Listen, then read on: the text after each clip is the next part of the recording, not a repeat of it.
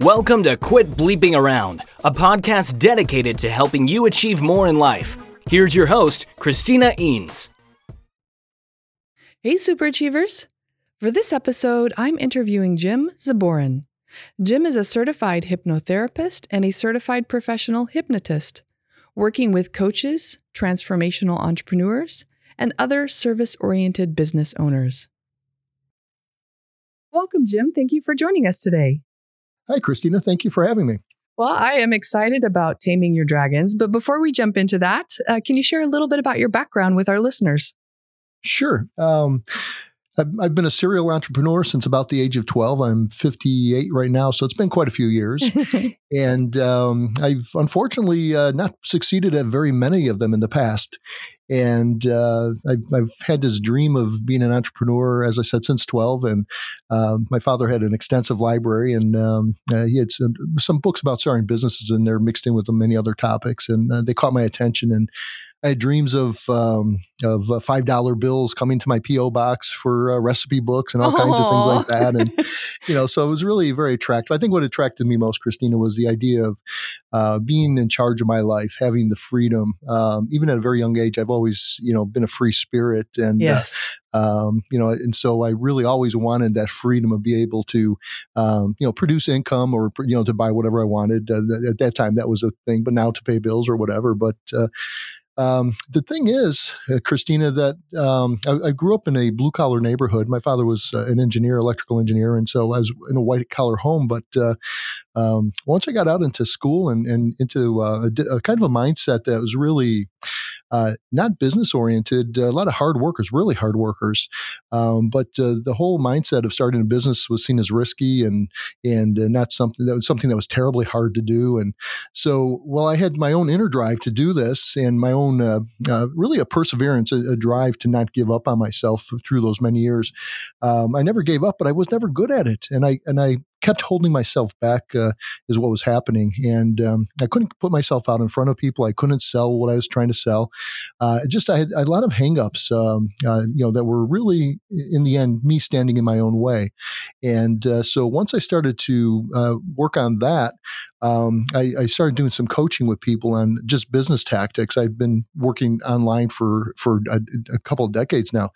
And I started doing some coaching with people, who were trying to start their own businesses. And they were really, they could get the tactics. They were really smart people. They were hardworking people. They were really motivated because they were paying me.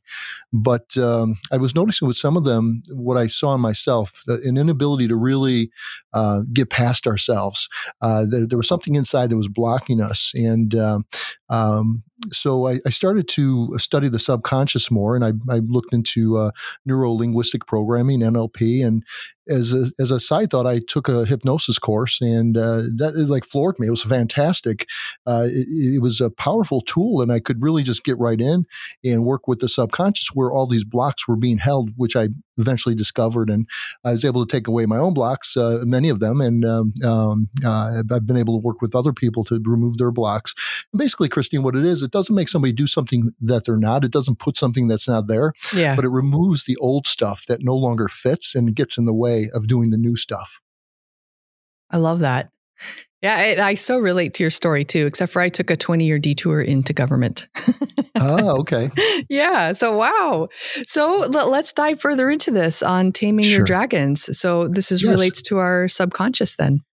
Oh, it does very much. These dragons live in our subconscious. And the really cool thing is, Christina, is that they're our friends and we put them there, actually.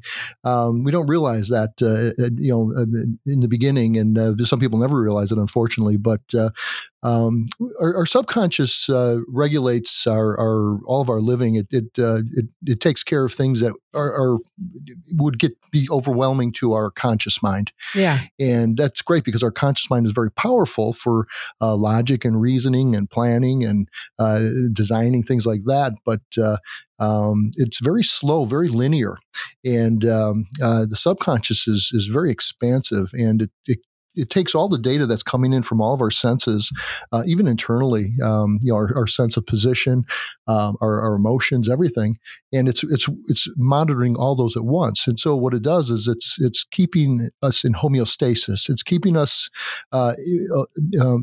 physically, at a physical level, it's actually keeping us alive. But, there's an upper limit and lower limit to what we are, what we can survive in. It's speaking physically at this point.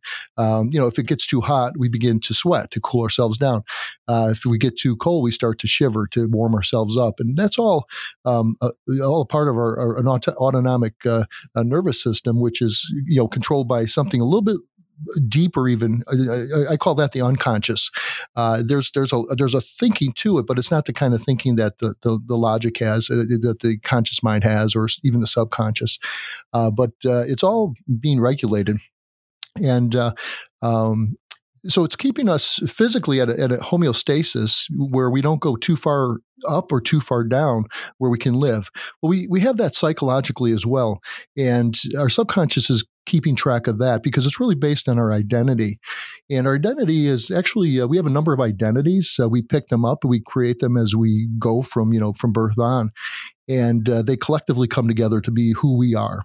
And we have all these transitional identities going on, and a lot of them we just shed as we grow up and we grow ourselves, and identities no longer fit, and we just move on. But some of these identities are actually there to protect us, and they might be as simple as. You got called up to the board in first or second grade to do a simple math problem, and you made some mistake, and people laughed, and you felt mortified. Well, some people will make the decision they'll never get in a situation where they have to put themselves in front of people, and as they grow up, they cope with it. They often don't have to get up in front of people, so they just kind of forget about that. But that's actually that decision that was made not to get in front of people is actually like a little protective lizard that the person, the subconscious puts in to protect them from situations that cause them emotional discomfort or harm. Mm-hmm. And as time goes on, these dragons grow bigger and bigger. We're not even aware of them. And they're protecting our upper limit and our lower limit, actually. So they're protecting our identity homeostasis. And we could also call that the comfort zone, Christina. It's our comfort zone, right? Yeah, that's actually what I was going to ask. That's awesome. That's it. Yes, that's another way of putting it. It's our comfort zone, and those dragons are really there to protect us, and we put them there. So what we want to do to tame them is to understand what it is their goal is, what they're trying to achieve for us, and bring that in alignment with where we consciously want to go now.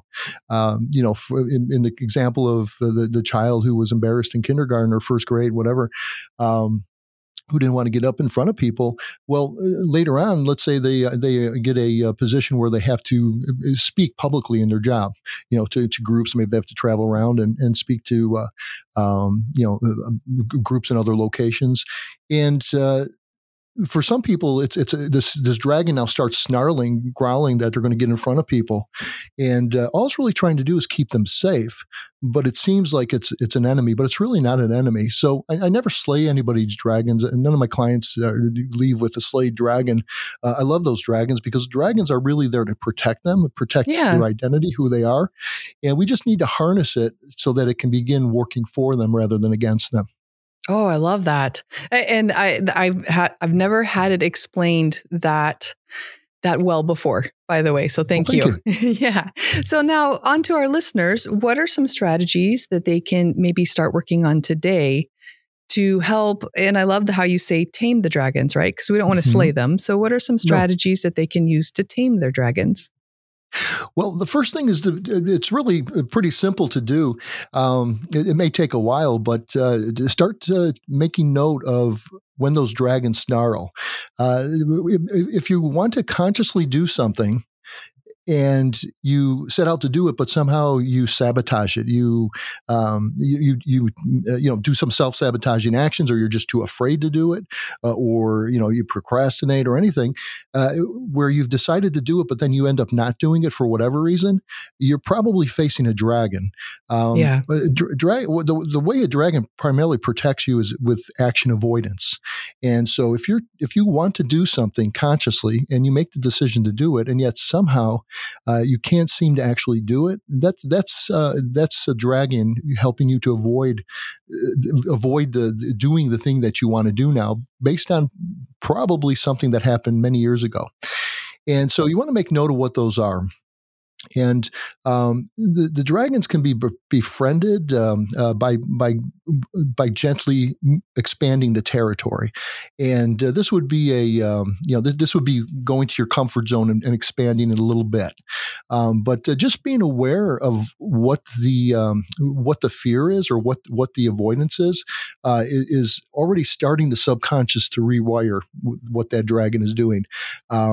So because when they're operating hidden, which is what they like to do, because they're self-protecting themselves. But once you start seeing them from a more mature, a more wise, a more educated, a more experienced position in life, than the 3 or 5 or 7 year olds that you were when you made that particular identity. You now begin to see it in adult eyes, and it looks kind of, you can start looking at it. It's kind of, it evolves. You now see it as not a threat. When it's acting hidden, then it's much harder to deal with. But by bringing it to light, you've already started to solve the problem. And your subconscious is growing your identity all along. It's all these little identities, and there's transitional identities of where we were, but now we're no longer there. And It's just those stuck ones. Once you start to recognize it, your subconscious can start to work to move you past that. So becoming aware is a big one. Another thing to do and to keep in mind is that really 2 steps forward and 3 steps back means you're doing the right exact thing, because you're on the cutting edge of your growth. And a lot of people will start to expand a little bit, and they'll take their dragon a little bit further out, but then the dragon gets nervous and growls, and they run you back a couple steps. Uh-huh. That's just a normal part of the growth process. It's going to take time, and it's going to take repetition when you're taming a dragon that way. And so it's really a matter of awareness, and then pushing it a little bit, but being kind to yourself, being patient with yourself, and understanding that you're really protecting yourself, and just trying to become more aware of what you're trying to protect. Now, these things are so hidden that very often you can't figure out the incident that created it. Mm-hmm. So what you're really looking for is the result or what the outcome is. And then when you look at the outcome, then you start to try to find out what's happening right now that's causing that outcome.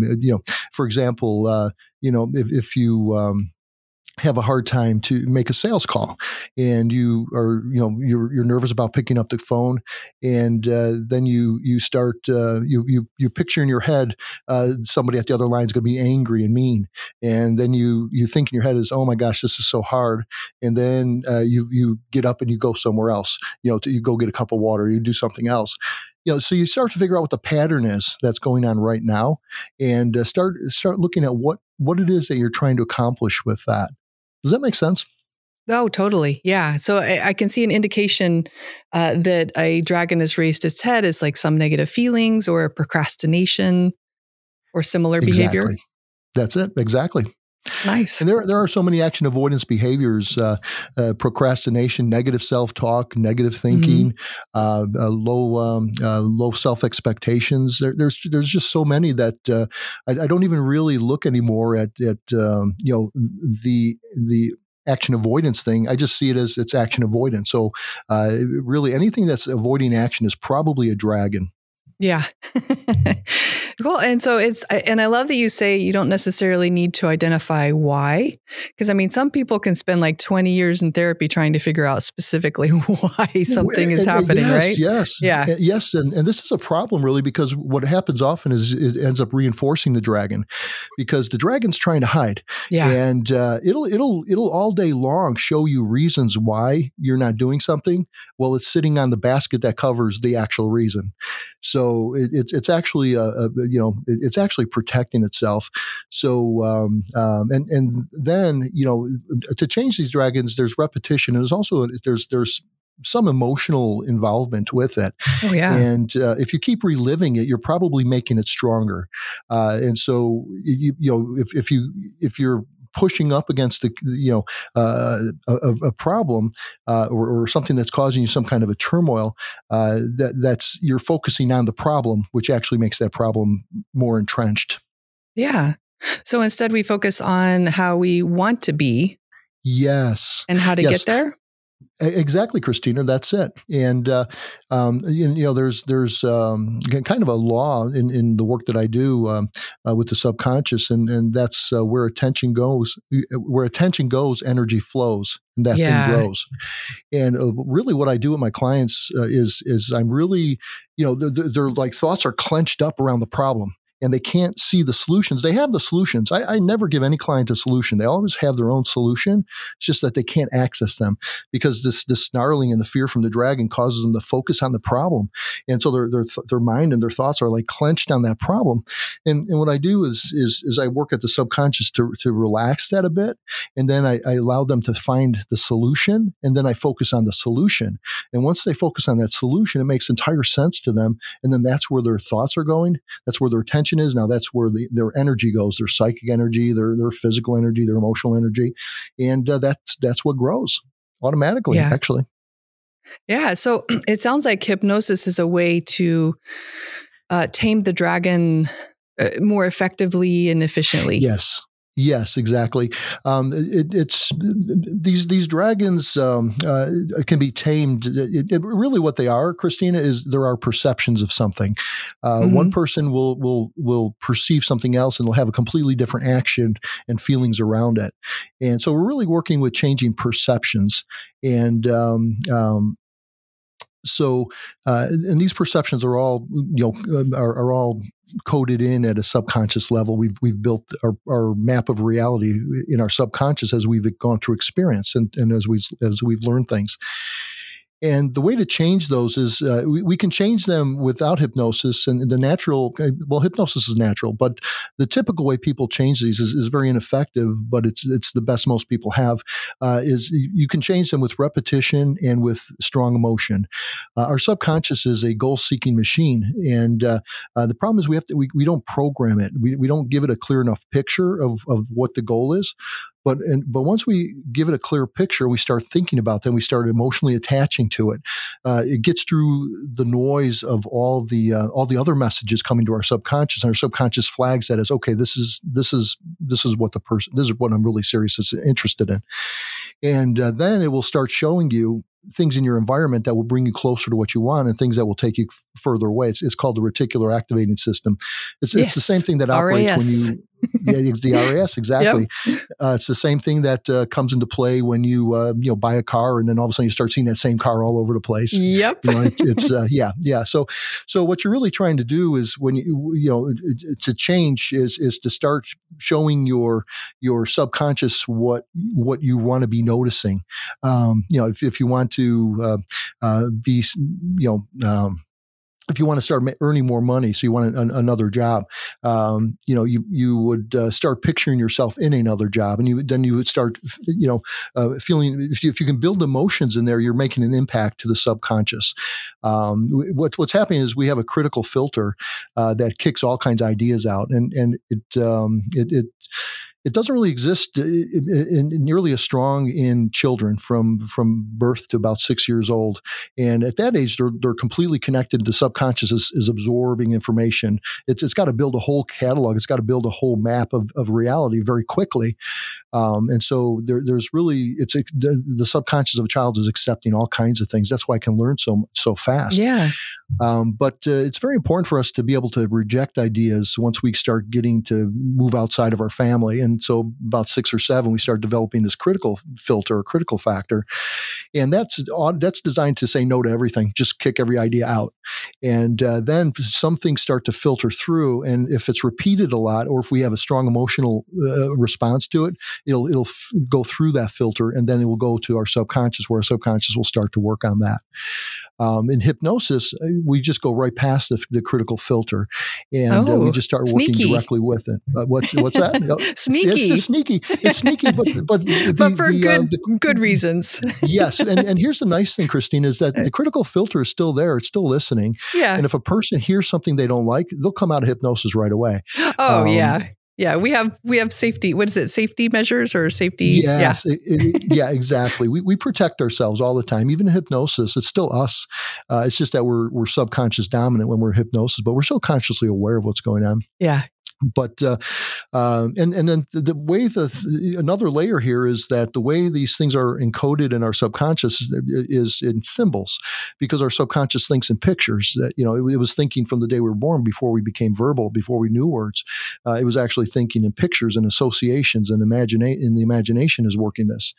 And that's the strength. That's why the subconscious is able to think so fast, and so much faster than our conscious mind, because it's got, like, you know, it's got tons of ideas and little pictures, and then these little pictures associate, so they become what I call metaphors, and those metaphors arrange entire landscapes of reality.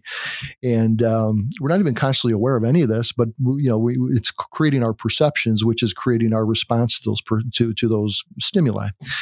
But in hypnosis, I can more effectively reshape some of those symbols for people so they can perceive things differently. So before they might have been afraid of a dog, or a dog's terribly afraid, but now the perception of what a dog means to them is no longer the same, because the way they've got it mapped out into reality is different, and they can now no longer be terrified of dogs, or, for example. But so I can get past the critical filter. I can work directly with the subconscious in its language, which is symbols, which is something I specialize in, because that's how the subconscious thinks, and so that's much faster. In fact, change is really transformational change is really instant.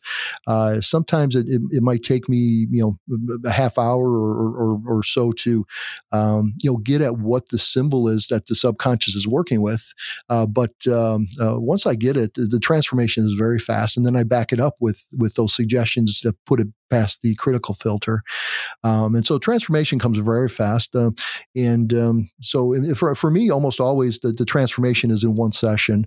And usually I work in three session groups, because what will happen then is the person will go and the change will have taken place, but they go, they're different, but their environment is still the same. So they get out in that environment, yep. And then then it's starting to be attacked in different ways. And so they come back and I mature it and I polish it for the next two sessions. So, but the transformation is instant.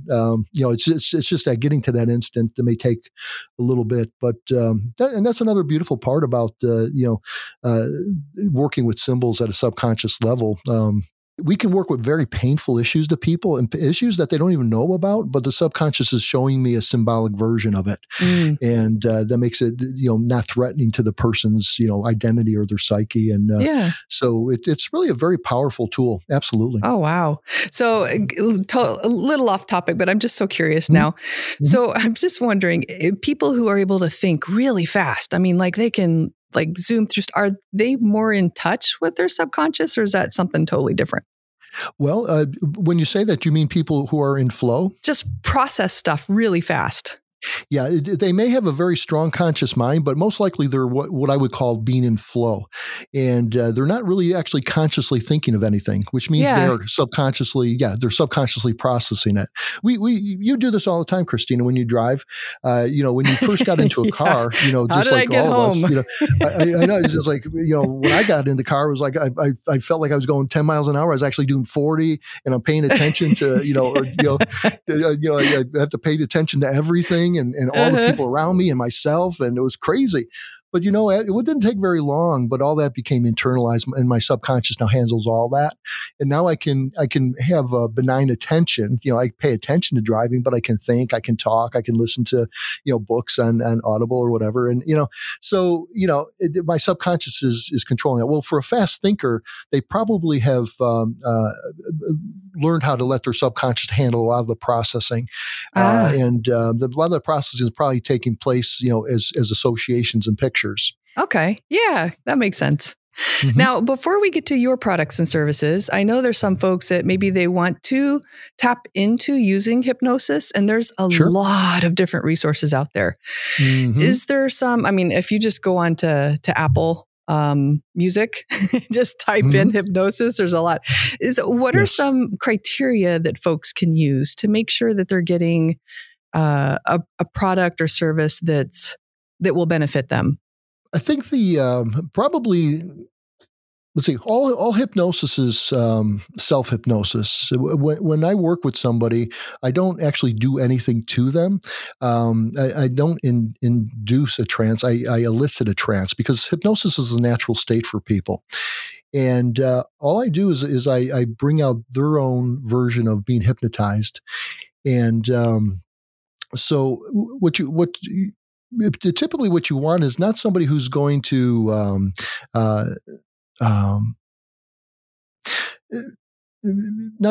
be programming you or which is really not possible actually.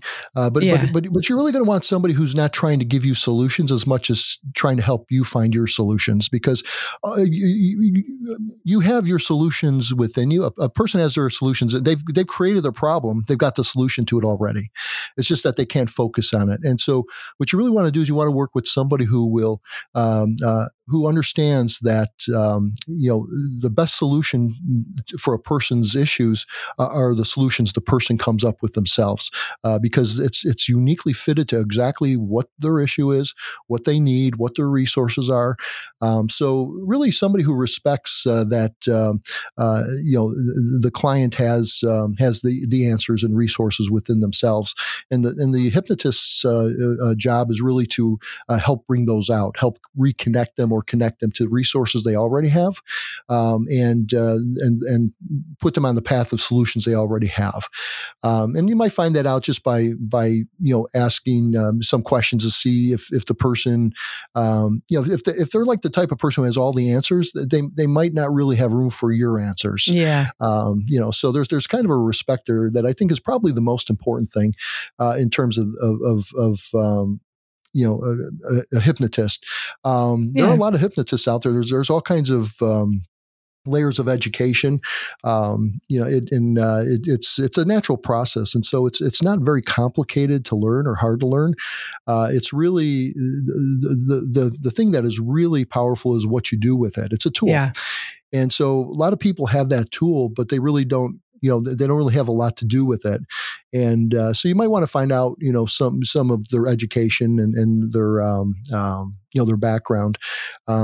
So if, for example, I'm a certified hypnotherapist, and I graduated from a certified college of hypnotherapy. And so I've got a solid background of education. And so that's easy to check up on. And then I've done hundreds of hours, actually over 1,000 hours of additional education. I'm very passionate about this. And, every hypnotist worth their salt is always growing and always learning. Yeah. Okay. So do some research on that. And if we can't invest in, if people are unable to invest in a hypnotherapist specifically for them, any criteria for downloading the different? Yeah. I've worked with a lot of downloads. I've worked with hundreds of hours of downloads of my own in the beginning days. And that really helped me get good myself, but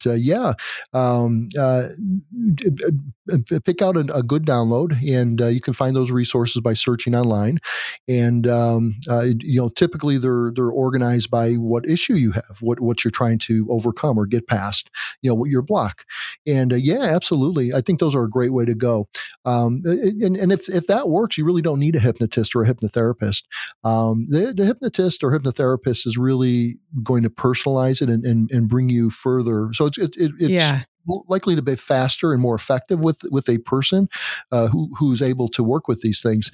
But absolutely, and in fact, I teach all my clients self-hypnosis because ultimately that's where they're going to grow from. And it's a lifelong process. It's a natural resource we all are born with. We all used. In fact, we go into hypnosis throughout the day, every day. We have to. It's there. So absolutely, downloads are great. Cool. Okay. Now let's get into what products or services would you like our listeners to know about? Sure. Well, I work with, I have a couple of different programs. I work with a lot of entrepreneurs, coaches and healers and practitioners of various sorts who are, moving on from maybe a corporate job or maybe, from, homemaking or whatever. And they've learned a lot, in terms of their superpower, but they have a lot that's in their way of becoming an entrepreneur. And so I work with a lot of entrepreneurs in that position. And I have a 6-month coaching program, which includes hypnotherapy every month. But more pure hypnosis, I have a 90-day program, and it's actually about taming your dragons. And what I'll do is I'll work with individuals who want to, move forward in their life through some dragons. And typically these dragons will work in conjunction with each other. So there's kind of a cluster of dragons.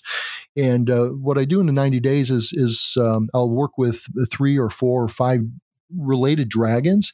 And what we'll do is we'll get synergy. So every 2 weeks we have a session, for 6 sessions, and we get synergy on working those dragons, taming those dragons. And so it's a much more transformational, program. Yeah. Included in there is a 7.5-hour course on how to work with your subconscious so that you can continue doing it for the rest of your life.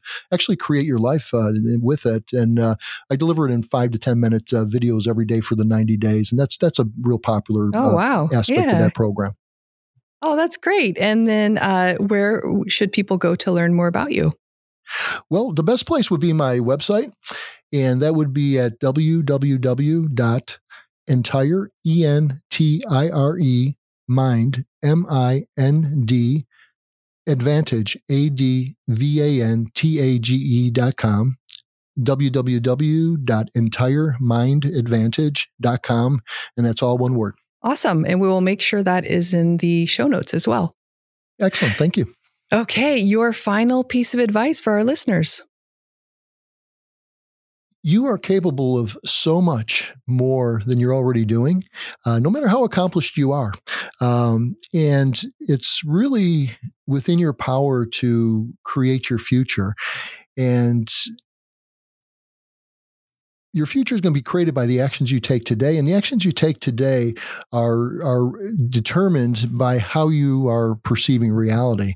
And everything that looks like a challenge to you today is actually something that could become your greatest superpower. It could become your greatest strength.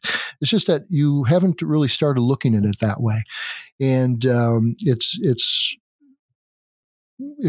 well worth it to begin to explore the subconscious mind and what the subconscious mind can do, and get some downloads, or